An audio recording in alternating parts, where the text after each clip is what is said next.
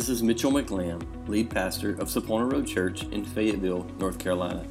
We're so excited you found our podcast. Our prayer is that you're blessed by today's message. If you would like more information about Sapona Road Church or would like to give to this ministry, please visit our website at saponaroadchurch.com. We hope you have a great day and enjoy today's message.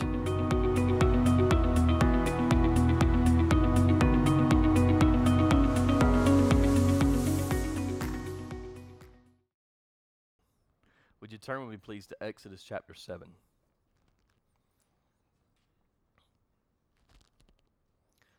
We began a, a conversation last week um, on a series that just entitled The Exodus, A Way Out. And we walked through what um, the little bit of the beginning of what it was like for Moses to be called. Moses was the guy, we'll do a quick recap. Moses was a guy that uh, he was a Hebrew, born of a Hebrew slave living in Egypt. His, the decree was put out that every young male was going to be killed, so his mother put him in a basket, waterproofed the basket, and then put him in the river. Um, he was placed, uh, one of the main great points that the Lord gave us last week was he was put in the exact same river that the rest of the boys were. The rest of the boys drowned and died, but because of the preparation of his mother, the prayer of his mother. We talked about that basket representing prayer because of the anointing, the prayer, the preparation, what his mom had done for him. He lived through that. Um, and so we talked about taking care of our kids, praying over our kids, blessing our kids to put them in a basket of protection. Then we looked at what it was like for Moses to go up on the mountain. I told you to find your mountain. He was just out attending, uh, he was tending his father in law's sheep whenever he went up, led them up to Mount Sinai. Mount Sinai got its name as the mountain of God at that point. We have no evidence at all that it was the mountain of God before. Then he led them there, and that was where God met him. And that mountain become a place from that day forward that would have a major representation. It would have a major significance in the body of believers from then on, the people of Israel. Then I told you to uh, strip it off. He was told that uh, before he could enter into the presence, he showed up to the mountain and he wanted to get a little bit closer to the presence of God. He wanted to get closer to that bush that was burning.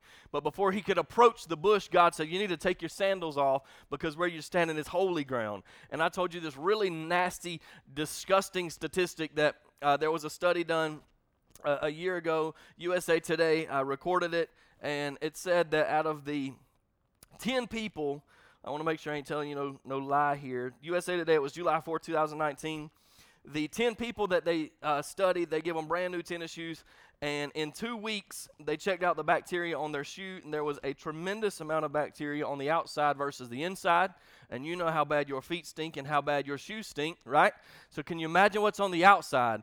And every one of those shoes had some kind of, uh, it's really gross, but a bacteria, fecal matter, and bacteria, diarrhea, bacteria causing um, bacteria on the bottom of the shoes. That's disgusting.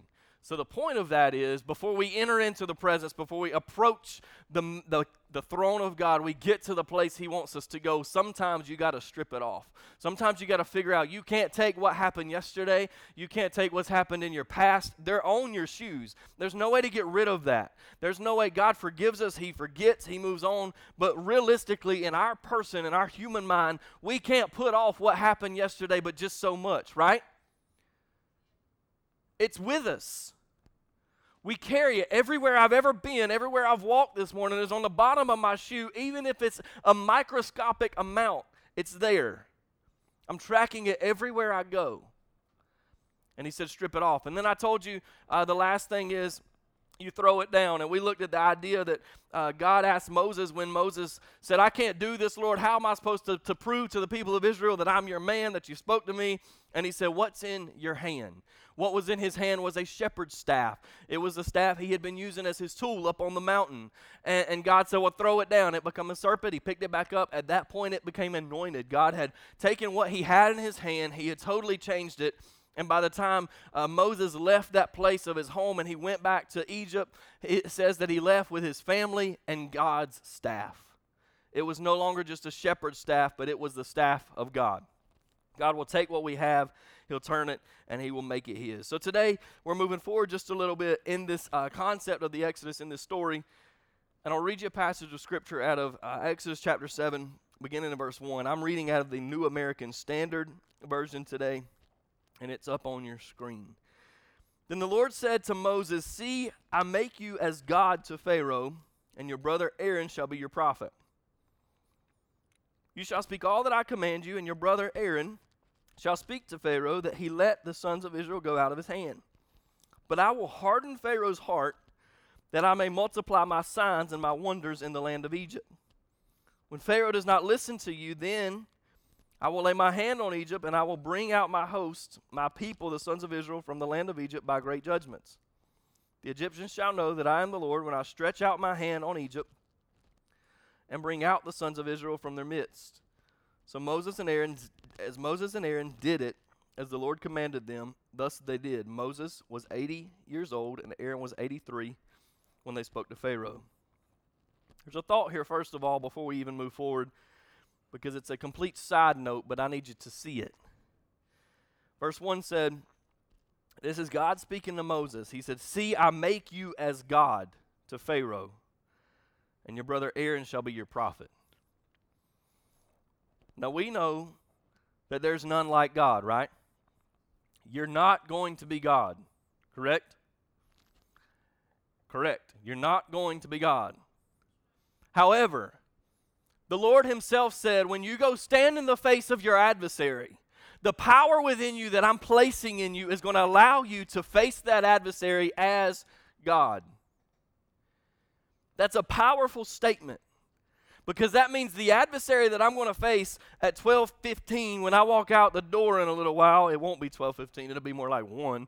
Whenever I make it out the door here in just a little bit, the adversary that I'm going to face, the, the, the thing that's going to come against me, the struggle that I'm going to face, the Bible says that I can literally approach that adversary as God. I can't lose humility in that. I have to realize I am who I am and I serve the great I am. But because I am His, I can approach my adversary as God. Therefore, why do we fear? We step back just a little bit, and if you'll go back to, uh, you can kind of follow along in chapter 5. We kind of look, and this is very, very close to where we left off last week. Uh, Moses and Aaron make their first run to Pharaoh. Aaron himself stepping into the picture is important. I was in a discussion uh, a while back, several weeks back. We were talking about armor bearers. And in different cultures and different churches, there are uh, men, there are young boys that serve as armor bearers for ministers. Now, if you'd like to serve as my armor bearer, I'll be taking applications. You can carry my Bible, my iPad, my bottle of water. I'm just kidding. I'm just kidding. Laugh with me. Come on, don't be quiet today. But realistically, there is a place in the church in many cultures of an armor bearer. And what, they what, what it's represented is uh, we look at a story where uh, David and Jonathan were friends, and, and Jonathan was the armor bearer, but they, the idea is it's a person that serves the minister, right? And this conversation did the exact same thing that you just did when I told you I was taking applications for you to carry my Bible and carry my iPad.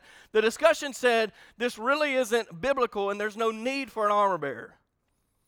I agree to the extent there's no reason that I can't carry my own Bible. You with me? But there are battles that I stand against. There are times when I walk to the pulpit to declare the word of God that without an armor bearer, without somebody holding up my arms as, as they did for, for Moses later, without somebody lifting me up spiritually, I don't need you to carry my Bible, I need you to carry my heart. Without somebody lifting me up spiritually, there's many times I couldn't stand. Aaron is extremely important in this story not to be a sidekick, not to be the one to carry Moses' staff, but he literally is the one. He, uh, God said, I'm going to make you as God to Pharaoh, and Aaron will be your prophet. Moses said, I can't speak. I can't even talk clear. And you want me to go have these elaborate conversations with the elders of Israel and with the king himself. He said, Well, actually, he don't even know it yet, and, and you really don't know yet, but I'm going to send Aaron, your brother. He's going to meet you on the mountaintop, and he's going to be your mouthpiece family. We need each other. There are things that I don't do well. I'm not perfect. And if you thought I was, you got a problem. You're not either. Moses could not speak. Moses had the heart to do what was right. He heard the voice of God, but he had a limitation. He, he said, I can't eloquently communicate what needs to be communicated. And God said, That's okay. I've already got somebody prepared who's going to fill that gap for you, and you two, as a team, can move forward to accomplish the mission. I've been watching a TV show. Again, don't judge me. We'll talk about it later. I told you Wednesday night that I have my convictions, and I will turn something off in a minute. Okay? So hear my heart. There's a team called, there's a TV show called SEAL Team, and it's intrigued me. Almost to the point that I had to ask forgiveness because I'd binge watched SEAL Team. But what I'm intrigued about is the unit. I'm intrigued how close knit this group of guys are. It's a um, a Navy SEAL group. It's a team. It's a show all about this one team, Bravo team. There's a leader. That team leader has guys under him. Every guy on that team has a specific role. Every guy on that team has a different role. Bravo 1 and Bravo 2 are extremely different people. Number one man and number two man are extremely different people. Number one man is a hero. He's a hothead. He don't take any uh, uh, anything from anybody. He goes against all authority. He has realistically he's got issues, right? Number two man is humble. He's a family man. He's quiet. He's reserved. So many times he goes to Bravo 1 and brings him back in check and says, You're wrong. This team works as a unit and they need each other. They'll put a guy on that team that deals with explosives. There's a dog on that team. The dog, they jump out of an airplane and the dog will be strapped to his handler and, and they fly down. And then when they get down, they parachute down, they get on the ground. That dog knows what he's supposed to do. He'll go running through a house, he'll go searching whatever, he'll attack somebody's arm. When he comes up on an explosive, he'll sit down. He has a nose that the human beings don't have, right? Aaron had a trait. He had a gift and ability that Moses could not feel. When we ever get to a place where we think we can do it all or we think we have to do it alone, we are going to be left out to dry. We cannot do it by ourselves. We don't know it all. We're not good enough. Aaron was important the God actually sent Aaron. It was interesting because, to my knowledge, Moses and Aaron had no communication. They didn't even communicate until they made it to the mountain of God, until they joined together. They did not communicate. God told Moses, I'm going to send Aaron to meet you. And then God told Aaron, Go meet Moses. They joined together, and with God, they formulated the plan. So they show up to meet Pharaoh the first time in chapter 5. Pharaoh, you're going to let our people go. They've been in bondage long enough. We want to go up and worship. We want to go up and offer sacrifices. Pharaoh said, Nah, it's not going to happen. It's interesting in verse 2. Pharaoh says, Who is the Lord that I should obey his voice and let Israel go? I do not know the Lord. How often do we expect people who don't know God to hear the voice of God. Moses showed up and said, This is what the God of Israel says. You're to let my people go. And Pharaoh said, I don't even know your God. Why am I to obey his voice and I don't even know him?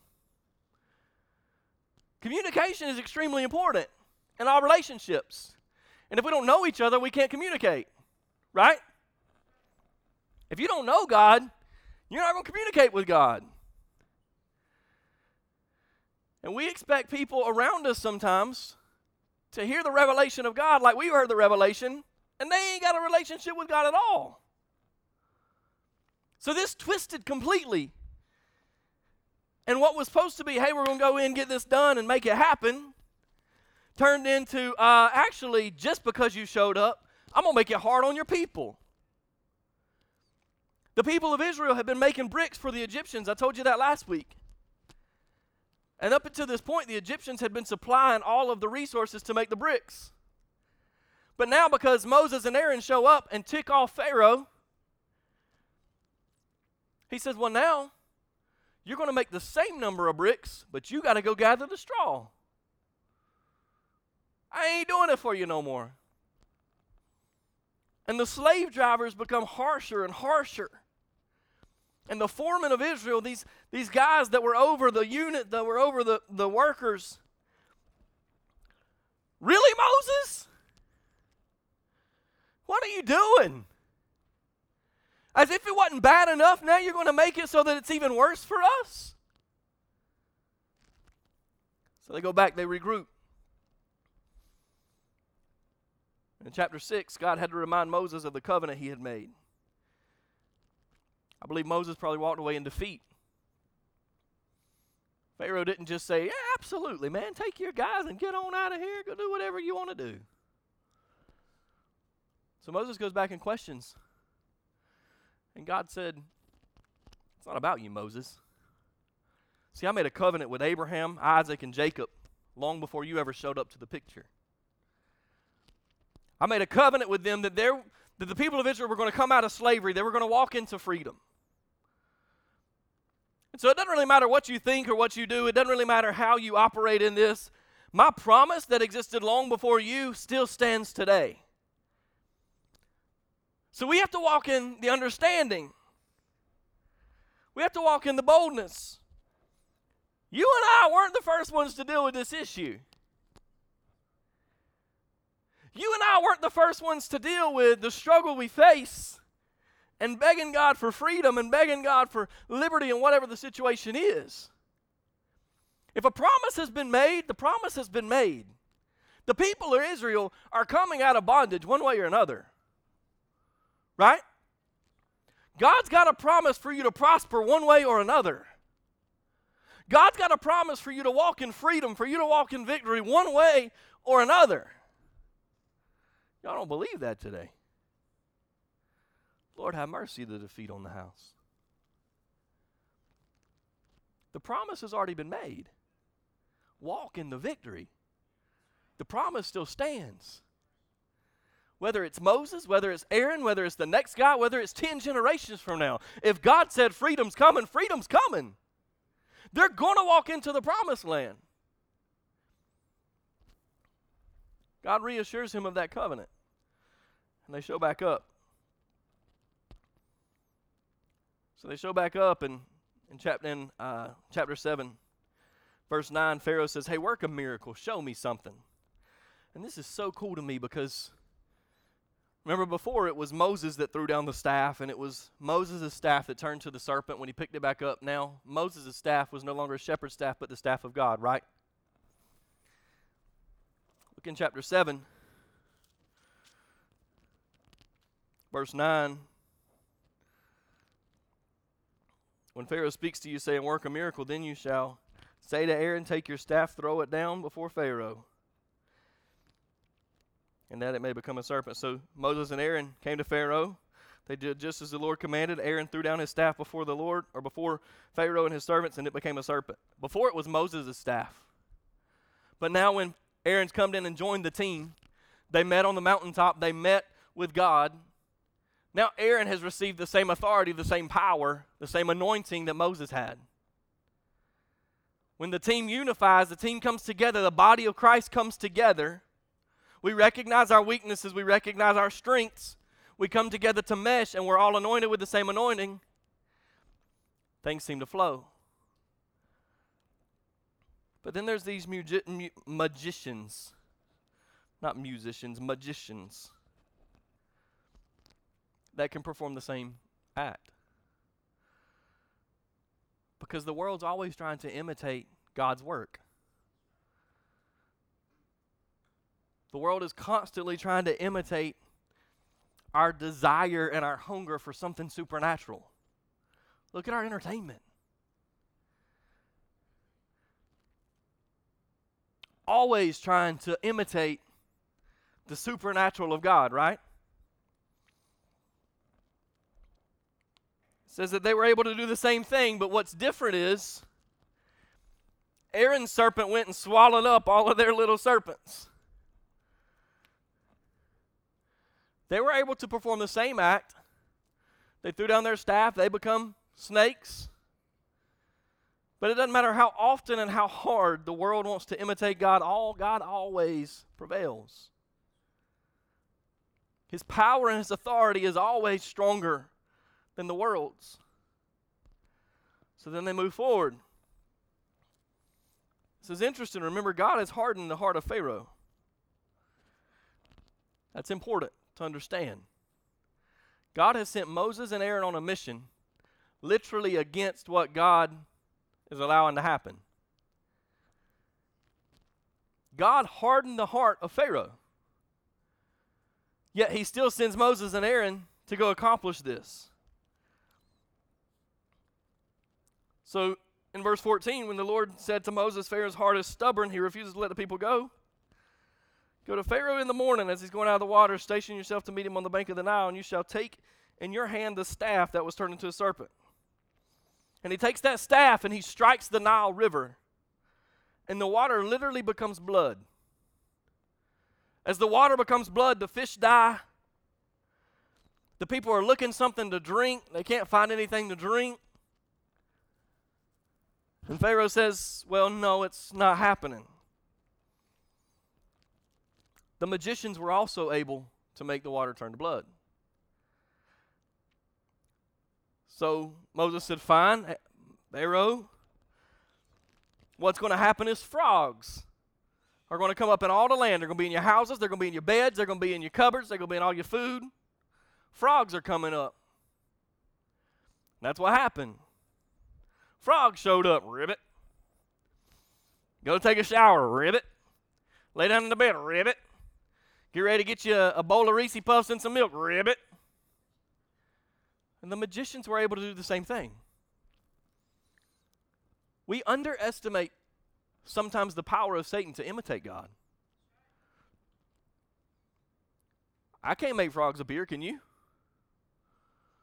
But yet, these sorcerers, these magicians of Egypt could. The only way they could do it was by the power of the enemy. We have to be in tune enough with God to decipher the difference between what's really God's doing and what's really the enemy's doing sometimes. He gives us wisdom, He gives us discernment, but if we're not in tune, sometimes we miss that. So the frogs show up. And Pharaoh said, Okay, okay, okay, I'll let you people go. Moses said, Okay, great. You let me know when, and the frogs will disappear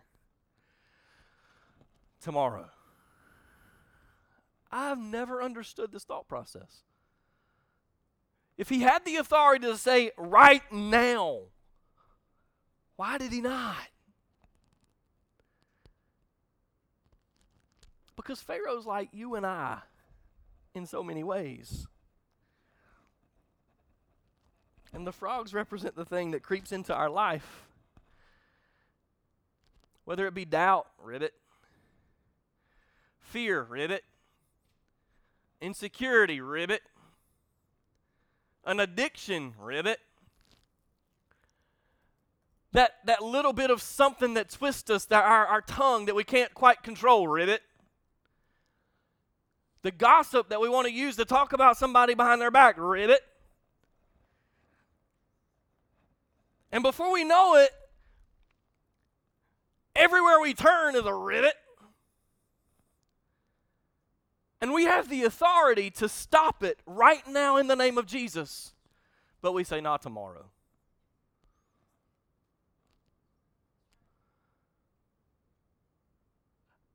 Somehow, some way, they had become accustomed and comfortable with living with the frogs.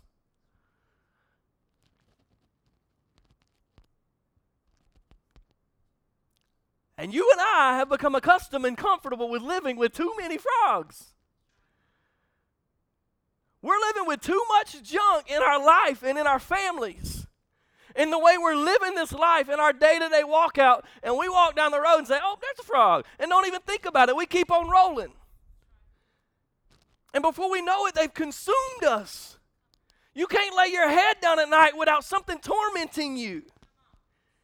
And it's a frog, and you have the authority right now to say, I'm none in the name of Jesus. And Pharaoh said, Nah, tomorrow.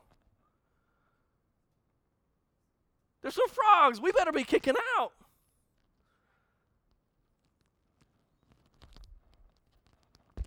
So then it goes on. He said, Fine.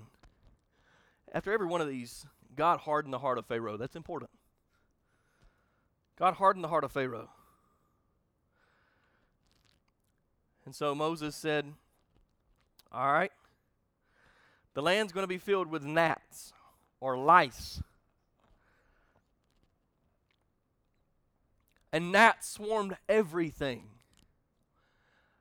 I lived in South Georgia for six months, seven months. There's some stuff on the shelves here called No Nats. You ever seen that? No Nats was started in South Georgia. It was unreal. There was this awesome little. It would look like I was worshiping the devil away, I reckon, but I had this motion that just uh, constant. Get off my ear every once in a while, and just. I mean, my arm got strong because I just stand there fanning gnats away. Could you imagine?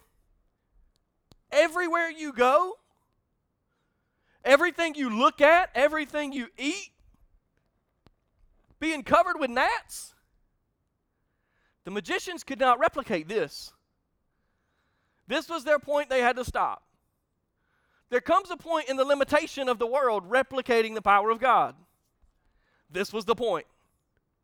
So the gnats are, are not bad enough, so then Moses sends flies. Ah, I can't stand a fly. I wish I'd have been on a marketing team that started fly swatters. You imagine the money they made? You go buy a fly swatter to kill a fly that's just a little bitty, big as my thumbnail almost. You pay good money for that fly swatter. Some of you got the ones that go bzz, bzz, bzz, bzz, bzz, bzz.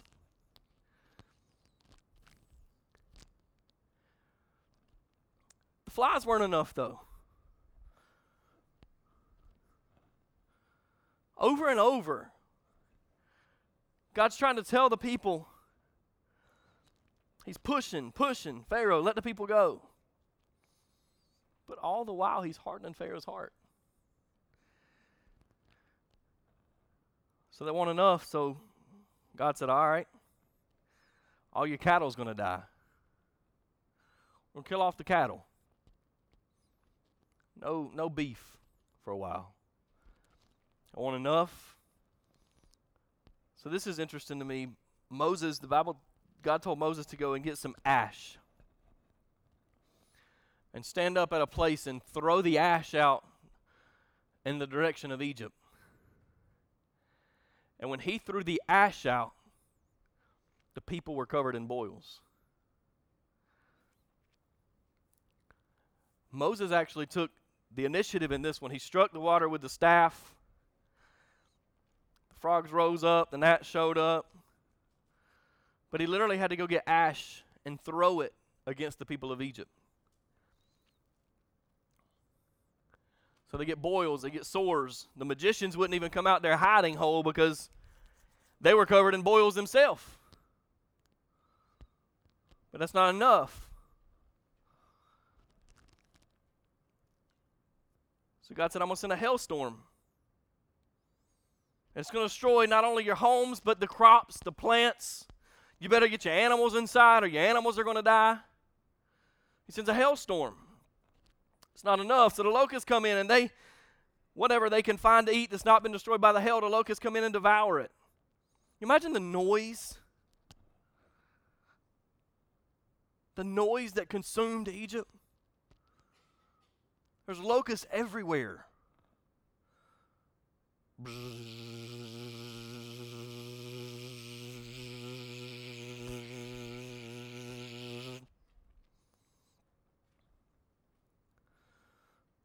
Finally said, Pharaoh said, get them, get them gone.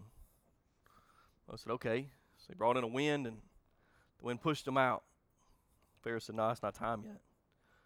People got to stay right here. So God said, I'm bringing darkness over all of Egypt. And darkness fell. And Your Bible said the people didn't even rise, they didn't even get out to bed. They didn't move because of the darkness that sat on them. For several days, the darkness stayed. Finally, Pharaoh said, Enough's enough. But God again hardened his heart. So then here's the last plague. God said, This is the last. This is what's going to happen. Every firstborn the land of Egypt is going to be killed animal, man. Every firstborn is going to be killed. From this point forward, a sacrifice will be required of a firstborn. But here's what's got to happen, Moses.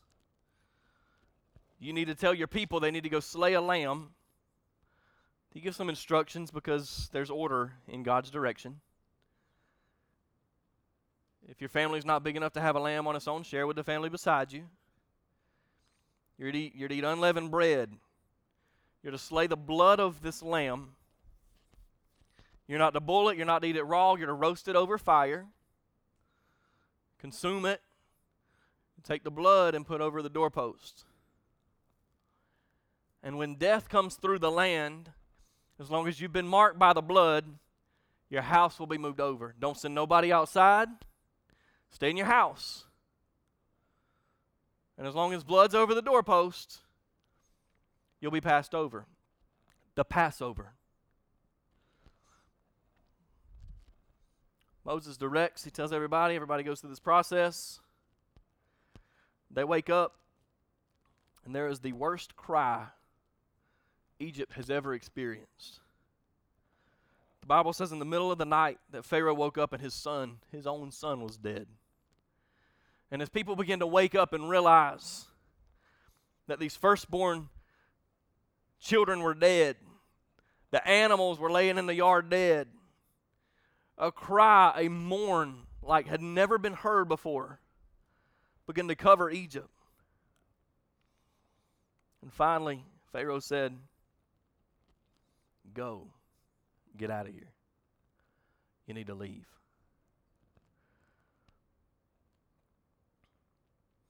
Got three thoughts about Pharaoh. The first one I've already told you. God had a uh, Pharaoh had an opportunity to get rid of frogs at his pleasure, yet he still put it off to the next day. If you and I aren't careful, we become like Pharaoh. Pharaoh's heart was hardened. I read you the passage of scripture in chapter 7. Chapter 7, verse 3 said, But I will harden Pharaoh's heart that I may multiply my signs and my wonders in the land of Egypt. There are days that I feel like I'm fighting that brick wall in everything I do in my house, in my health, in my ministry. There's days I feel like I'm walking up and I'm pushing against a brick wall, literally. I hate to tell you, unless you know something I don't, you're not pushing this wall down. Right? But that don't mean I'm not called to walk up and put my hand on it and keep pushing. Right? This is the resistance. The devil, you're not going to have my kids. You're not going to come against my family. You're not going to put me in financial strain. I got freedom. You're not going to bound me in addiction. You're not going to bound my mind in depression. You ain't coming against me. I'm still going to push. To understand the fact that God's the one that made it hard turns the tables. Because understanding that, if we're not careful, puts God's on their side and not on our side. Never is God on their side. Ever. But he hardened Pharaoh's heart and he kept telling Moses, go do this, go do this, go do this. And they kept pushing against the wall that was going nowhere. And I questioned it. God, why did you harden Pharaoh's heart? Why could it not be? That they just walked out in freedom. And he said, I'll harden Pharaoh's heart that I may multiply my signs and my wonders in the land of Egypt. Somebody in Egypt had to know that God had the authority to bring darkness over the earth. Somebody in Egypt had to know that the Almighty God had the authority to send hail down that would destroy everything in sight. Somebody had to know how annoying it would be if the land was filled with gnats. So maybe it's not that the resistance is to push me down, but maybe it's so that when I break through this wall, the people on the other side know what I actually went through to knock this wall down. You hear me? Maybe it's not about me on this side. Maybe it's so that the people out there watching me push against the resistance can see what it really took for me. They see a brick wall. I see a beautiful painted sheetrock wall. On the outside, they see a brick structure. Maybe they need to see when I push through and I become the incredible Hulk and I bust through there under the power of the anointing, they get to see that dude just busted down a brick wall. I don't know who he's got fighting with him, who is fighting on the inside of him, but I need that. That resistance had nothing to do with Moses and Aaron.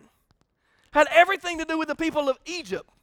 He said, I'll harden Pharaoh's heart so that my signs and my wonders will be known to the people of Egypt. But that's not the only reason.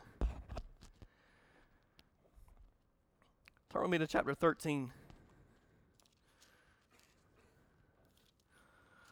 The last point about Pharaoh, while you're flipping, is Pharaoh was willing at one point to let him go sacrifice but he said, Don't go too far. They said, We just want to go a three days journey out. He said, Go sacrifice, but don't go too far. Can I tell you that the enemy will give you just enough to let you dip your feet, but he won't let you go too far? I'll even make it more personal. Can I tell you that there's some things in our life I don't want to lose this relationship with this person, this friendship. I can't handle losing this job. I can't handle losing what it is that I've got. So I'll go out a little bit, but I can't go too far because it's going to draw me back just a little bit. If we're not careful, we take on that person of Pharaoh. He said, Yeah, you go worship, go make your sacrifices, but don't go too far. I'm an extreme kind of guy. I prefer to push the line rather than hold it close. So I struggle with this concept. But if we're not careful, we become like Pharaoh. And the things in our life, our comfort, our security, holds us back from walking into the promised land God's got for us. We can go worship.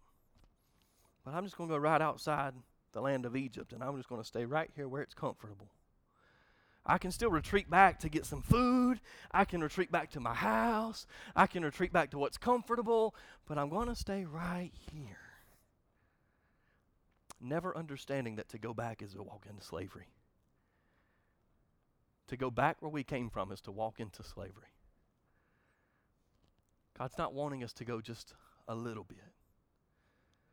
He's wanting us to walk and walk and walk and journey and journey. We're going to talk about the journey next week. Faith had not next week, the following week. You're going to be in revival next week. He might talk about the journey. I don't know. Wouldn't that be amazing? They would have never made it to the promised land if they had followed Pharaoh's order and just stayed close by. Chapter 13. Begin in verse 11. I'm going to get kind of gross with you in just a minute, but this is where the revelation came from for me. Now, when the Lord brings you to the land of Canaanite, as he swore to you and your fathers, and he gives it to you, you shall devote to the Lord the first offspring of every womb. The first offspring of every beast that you own, the males belong to the Lord. But every first offspring of a donkey you shall redeem it with a lamb. If you do not redeem it, then you shall break its neck. And every firstborn of man also, or among your sons, you shall redeem. And it shall be when your son asks you in the time to come, saying, What is this? You imagine being a son? And daddy going out and getting the donkey, getting the sheep. Son, you're here, so we got to kill a little white, woolly lamb. What is this, Dad? You shall say to him, With a powerful hand, the Lord brought us out of Egypt from the house of slavery. It came about when Pharaoh was stubborn about letting us go that the Lord killed every firstborn in the land of Egypt, but the, both the firstborn of man, the firstborn of beast. Therefore I sacrifice to the Lord the males of the first offspring of every womb, but every firstborn of my sons I shall redeem. So it shall serve as your sign on your hand. It's a marking for the powerful hand of the Lord. Powerful hand the Lord brought us out of Egypt. I told you that a whole lot of my revelations, my final hours of sermon prep, come in the shower on a Sunday morning. I'm thinking through my message, I'm thinking through the word, what God's given me. Just bear with me for a minute. It's gross. But I'm in the shower this morning. I don't know if you blow your nose or not, but I blow my nose in the shower. Yuck. But I look down and all of a sudden blood starts pouring from my nose. And I stood in the shower 15 minutes trying to get my nose to quit bleeding. And as I stood there and I watched the blood splatter, it's, it's gross. I don't care on the floor of the shower.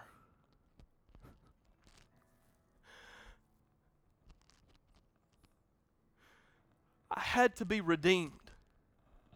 I watched life bright red. That blood went from a dark, deep burgundy to a bright red when oxygen hit it. And I watched the life drip out of my nose. And I thought about it and I thought about, you know, God said, Your children and forevermore you will sacrifice because of your firstborn.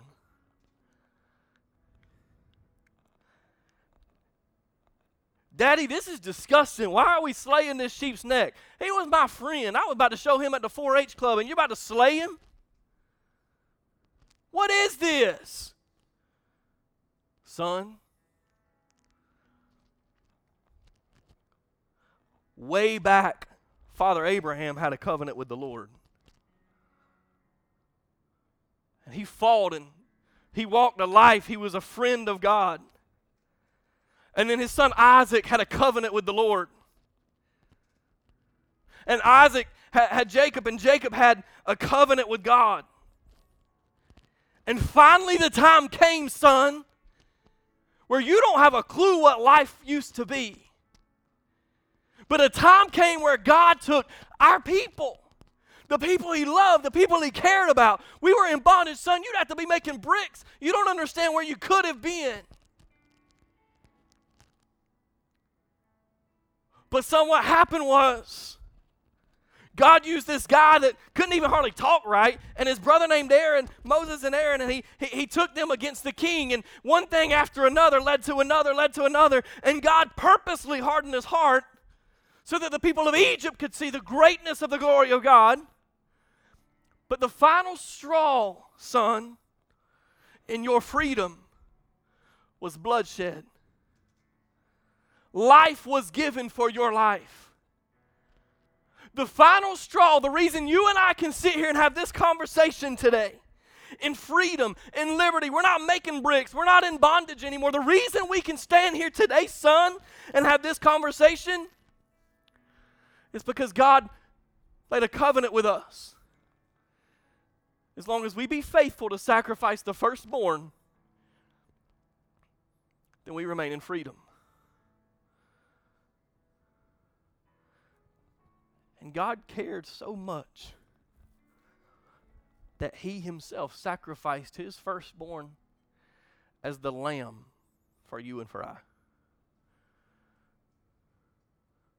I love this. The story of the Exodus out of Egypt is amazing in itself. Family, this is years and years and years and years and years prior to the coming of Jesus Christ.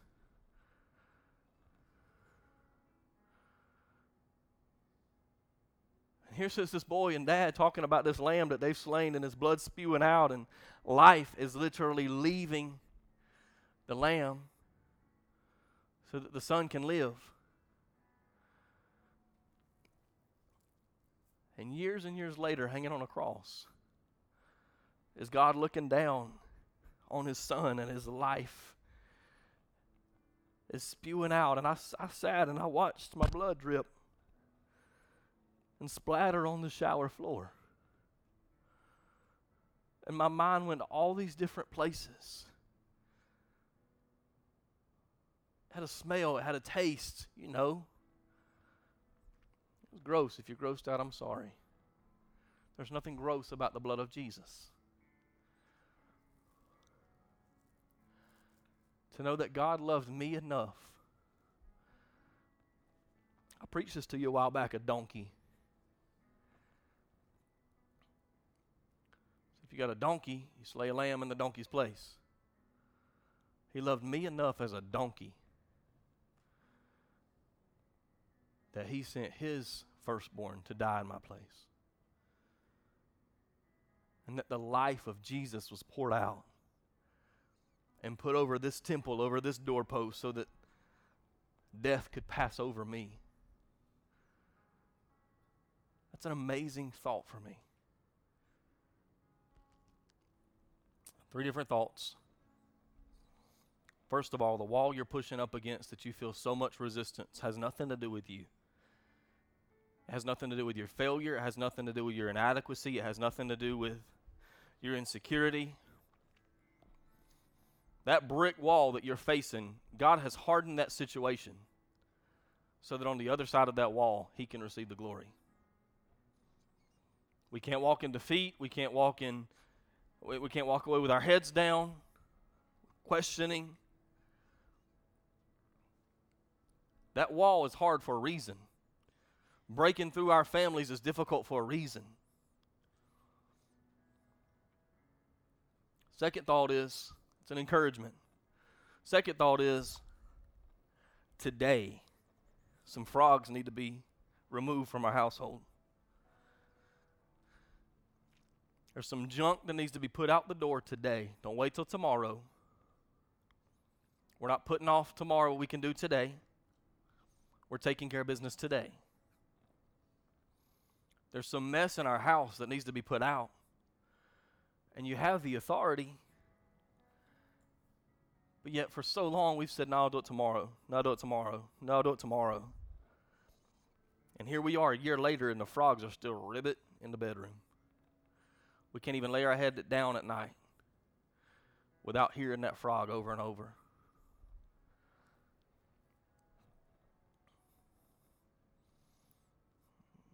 Lastly, we need to go to distance. Some of us are going just far enough that we can retreat back to the comfort zone. Some of us are not going all in. We're not willing to give everything and commit everything to the Lord because it's uncomfortable. I'm telling you, if you turn around and go back to the place you come from, you're going back into slavery. Keep pushing and walk away into freedom. Father, done my very best under your anointing to deliver this word today. Father, we hear your heart. You're calling us to more. God, you're calling us, first of all, to get rid of some junk in our lives, to get rid of some frogs. The things that keep us up at night, the things that are driving us crazy, the things that are driving wedges between our relationships. God, we keep putting them off until tomorrow, but you say, God, get rid of them today. Don't let us be like Pharaoh and, and walk and we're comfortable, we're content with the frogs long enough that we say, okay, we'll put them off tomorrow, God. But we can walk in that, God, today in the power, under the power of the name of Jesus. We can get rid of the frogs. Father, you're calling us to go out a little further.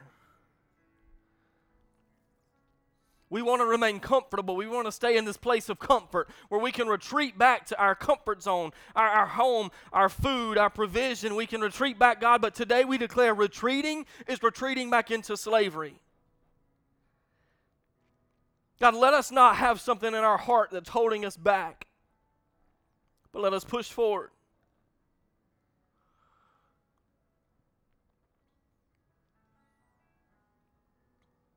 Father, we understand today that the difficulty you've put in front of us is not against us, but it's for us. God, and for every voice that's been in our head telling us that you're standing on the other side of the wall pushing against us, we rebuke it in the name of Jesus. God, you're not against us, you're for us. In fact, God, your word tells us that every weapon that's formed against us, God, shall not prosper. Not only are you with us, God, but nothing can stand against us as long as you're for us. Father, we have an understanding today. We reach a level of maturity to understand that it's not all about us and that you are calling us to bust through the hardness. God, and I pray through every situation today that somebody on the other side of that wall be reached, somebody on the other side of that wall be ministered to. We give it to you today, God. In Jesus' name, amen.